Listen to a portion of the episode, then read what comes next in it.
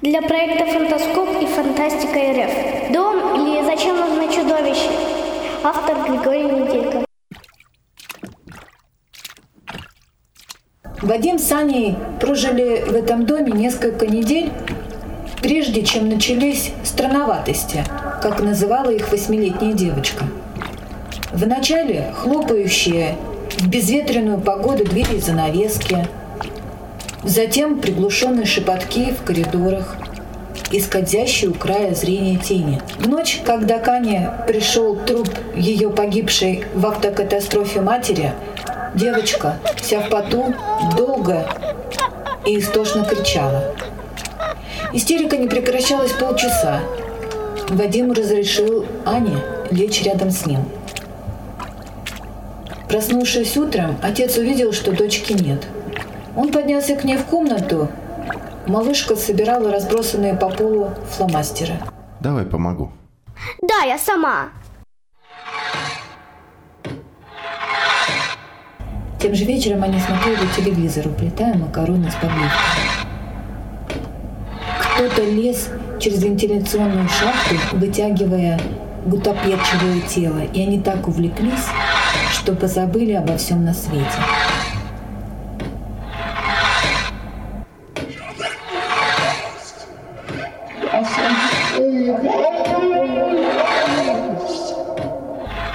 Хриплое шептание, исходившее из жуткой, безразмерной глотки, звучало уже у самой лестницы.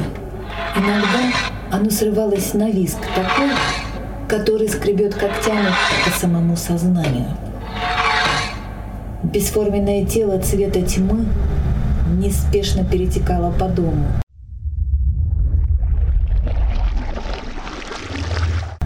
Чудовище проникло в здание и сконденсировалось напротив двери, перекрыв выход. Окна слишком маленькие, чтобы через них вылезти. Аня настояла, чтобы они с отцом спрятались в ее комнате. Отец гладил девочку по голове. Не бойся. Все будет хорошо. Я не боюсь, пап, а вот ты дрожишь. Я не хочу потерять тебя. Как? Он не договорил и сильнее прижал дочку к себе.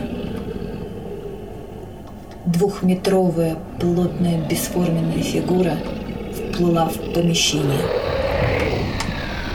Черный дым поднимался к потолку. Язмы злобы лились реками. Оно изгибалось, перекручивалось, клубилось. Лишь рот оказался материальным. Пасть, зев, пропасть без дна.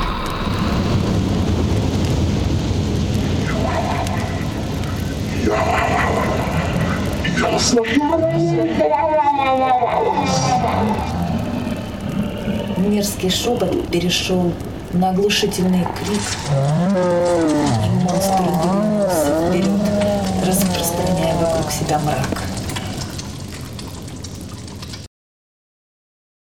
Я вот раньше тоже боялась, а вот теперь нет.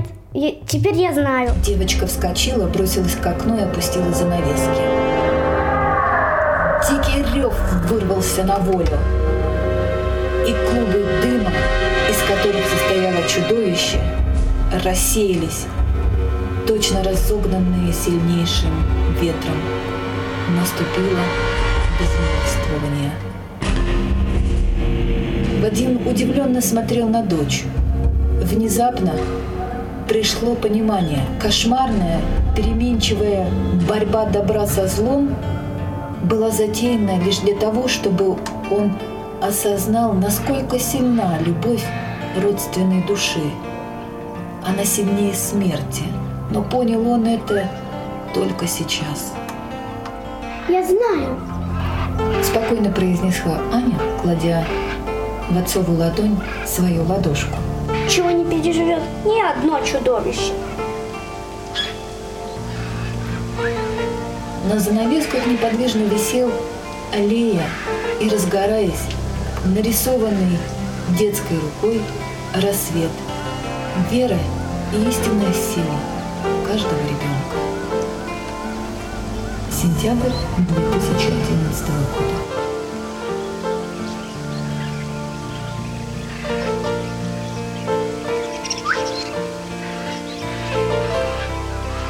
Аудиокнига была создана творческой группой «Та- «Капсуля Темпус» при участии Шишковой Веры.